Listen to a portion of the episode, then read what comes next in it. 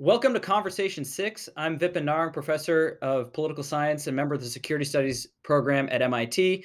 Joining me, as usual, is Sushant Singh, uh, fellow at senior fellow at Center for Policy Research, lecturer at Yale University, one of India's foremost uh, national security experts.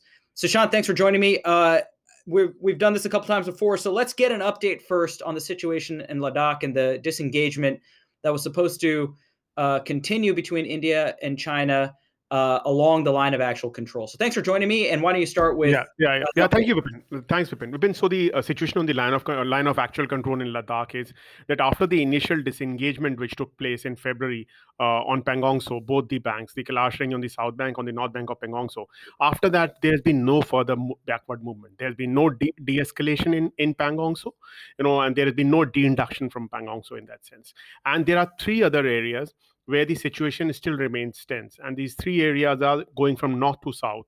Uh, the Depsang Plains, where the Chinese, uh, where a Chinese patrol continues to block Indians from accessing five patrol points, and Depsang is strategically most significant, as we have discussed earlier. Uh, then is the Hot Spring and Gogra, which everybody thought was a low-hanging fruit, but very clearly the Chinese in the last conversation have told Indians that nothing doing, they are not going back from there. They have got two platoon-sized posts deep inside India, and anybody can go and see it on Google Earth. The maps were last updated in last Feb that the Chinese are very much there.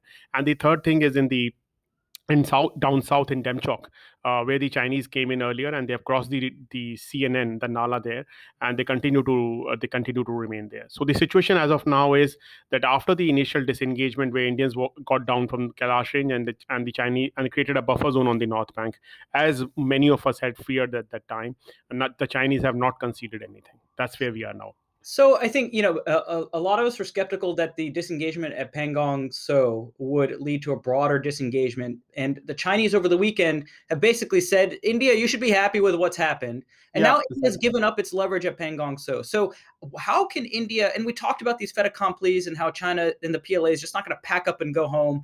And we see, you know, if you look at a, a lot of the imagery that comes out and some of the uh, uh, open source analysts the Chinese have parked a lot of heavy equipment very close to the LAC in the rear to be able to surge very quickly. So, how do we think this is going to unfold at this point where India's lost the leverage to sort of induce disengagement elsewhere, and China has essentially built up the infrastructure and its forces to stay there for the long term?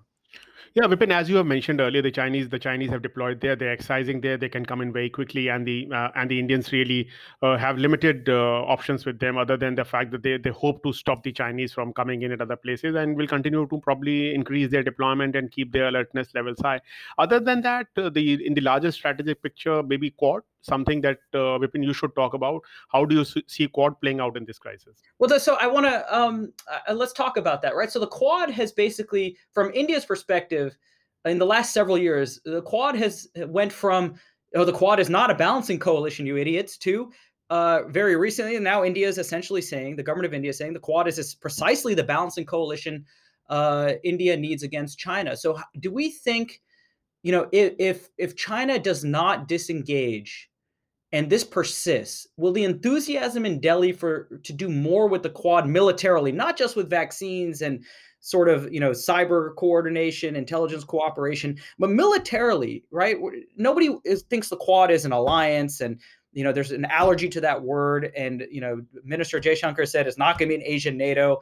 Pro- probably, I mean, nothing is going to be NATO. I think people don't understand what NATO actually is.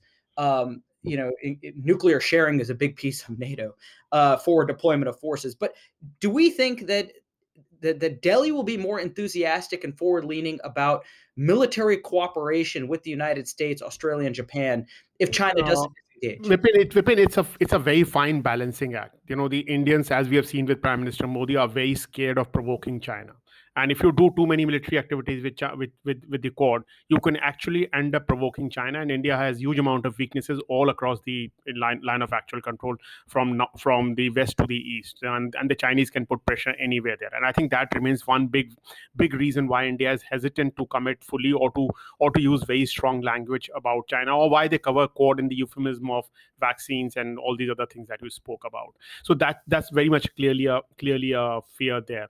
And now with the with the kind kind of uh, trouble that India has with COVID, I don't know what impact it would have on its cooperation with Quad and its ability to deal with China, Vipin. Yeah, and it's you know this is the opportunity. If India is not forward leaning now, with China pushing you know, essentially on Indian territory with the Quad. The the question in Washington is, well, if this won't get India to be enthusiastic, what will? Uh, and then there's this additional question which you raised, which is really important. COVID and the economy are going to limit India's ability to to to be a, a you know a, a debt a, um, a focused partner as it tries to get to, its economy back on track. And the COVID crisis in Delhi looks absolutely apocalyptic right now. So how do we think about India's long term trajectory uh, as a military partner? Yeah, so two things, Vipin. India's economic attractiveness, India's geopolitical attractiveness, India's military attractiveness. All three things are under a dark cloud at this point. And I think that's the big worry that we should have right now. Yeah, and you know, to all our friends in in Delhi, all, all our family and friends, please stay safe. Uh, it looks really bad, uh, and yeah. we pray for your safety. So, yeah. Sushant, thanks for joining me. It's always a pleasure. And thank you, uh, Vipin. Thanks a lot. Thanks a lot, Vipin.